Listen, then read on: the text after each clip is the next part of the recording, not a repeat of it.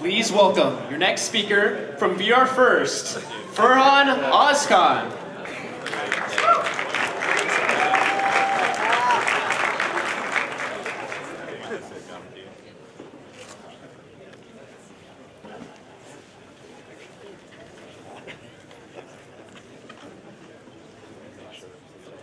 Hello, everybody.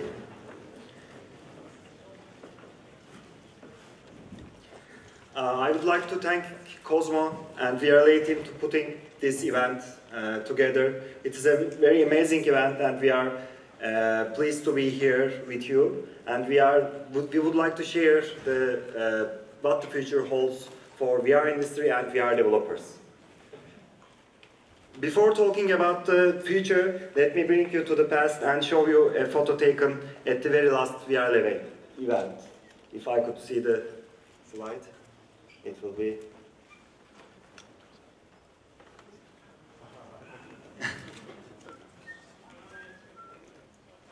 yeah, we could wait.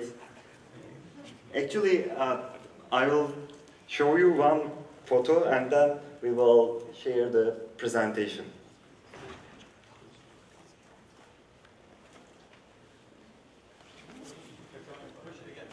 Ah, okay. So, perfect. Okay, as I mentioned to you, let me bring you to the very last VRLA event and uh, let me share the photo taken in the very last event. VR First has started only six months ago at this very same venue, at this very same place. And on 23rd of January 2016, we have witnessed together how VR First came into life. At that time, we have announced the initial VR First lab at BAU University. During these days, we have positive feelings that all VR society will embrace their future and VR First. Back then, we announced our plans about a VR First lab at West Coast here. Six months later, now we are here again in front of you and thrilled to share the progress we have made so far. From the beginning, the interest has been so amazing that nearly every day we have been receiving emails from different parts of the world. We reached more than one lab in the West Coast with a total number of eight labs in US. As you could see, we exceed our expectations. And on the map, you see the worldwide distribution of universities.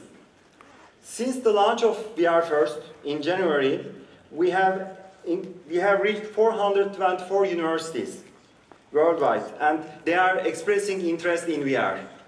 And 201 of them has expressed their interest and applied for VR First. And we have been proud to say that right now we have 14 confirmed labs worldwide. The huge of interest of VR and VR First is really important for us, but it will not be meaningful without a well-constructed strategy.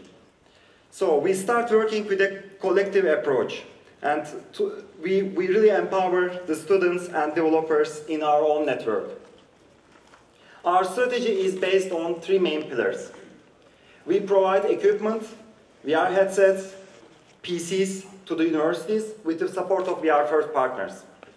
And then we also structure a VR curriculum with uh, universities and creating a global network uh, together. We foster VR developers to realize their own VR projects in this uh, network. In order to unleash this potential of VR community, education needs to be addressed. And in order to do that, we ask question uh, universities whether they are offering or planning a VR curriculum. And as you could see in the screen, 61% of them has already been planning a VR curriculum. And 27 has said that they already start offering VR courses, which is a very exciting result for us. So, as you could see, the interest to VR is evident. However, the survey brings some disappointing results as well.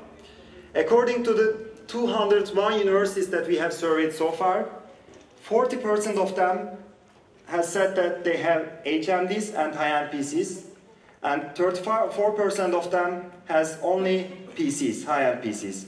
And 13% of the universities said that they have only headsets, but unfortunately not, not uh, high-end PC.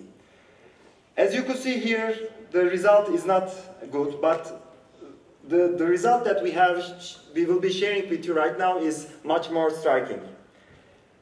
When we look at the average, every university has only 1.5 headsets, which clearly shows that universities are under-equipped to implement educational goals and satisfy the VR industry demand of talents. In our opinion, VR equipment shouldn't be a luxury of a few if it wants to grow as an industry for the many. And a few months ago, a professor from one of the confirmed universities reached to me. He was explaining that he was really sorry when his students with VR projects are begging for even one headset. He told me that he sees VR first as a gateway to empower the students interested in VR. So when we look at the distribution of existing headsets at university, it is also uh, interest, it shows also interesting results for all of us. And as you could see, 67% of the uh, headsets are Oculus, and 15 are Samsung Gears, 15, uh, 11 and 11% uh, are HTC Vive, and 4% are OSVR devices. The ratio of universities with AR devices is only 5%, while 24% has their own position trackers, controllers, and haptic devices. And we see that 14% of the universities have Leap Motion devices. So, according to our calculations, we come up with a, another striking uh, calculation. And as you see, there is only one headset available for 51 students who are dying to make their own VR projects inside universities for this new platform. Just imagine this situation in a classroom. You sign up for a, starting a VR project with your friends, and you see that you have to share the same headset with 50 other people. Having these actual numbers in mind, we could easily say that there is a very long path ahead of us. So the main question is, what should we do to meet this huge demand? While structuring VR first, actually we ask the same question to ourselves and set our goals accordingly. As you see, we start with establishing VR first labs in academic institutions. And right now, in the last six months, we expand gradually and we, we, we started a global network. And with this global network of VR developers, we, create a, we start creating a VR development of knowledge base and uh, the huge uh, development platforms for, for VR developers. And we help VR creators to become successful entrepreneurs.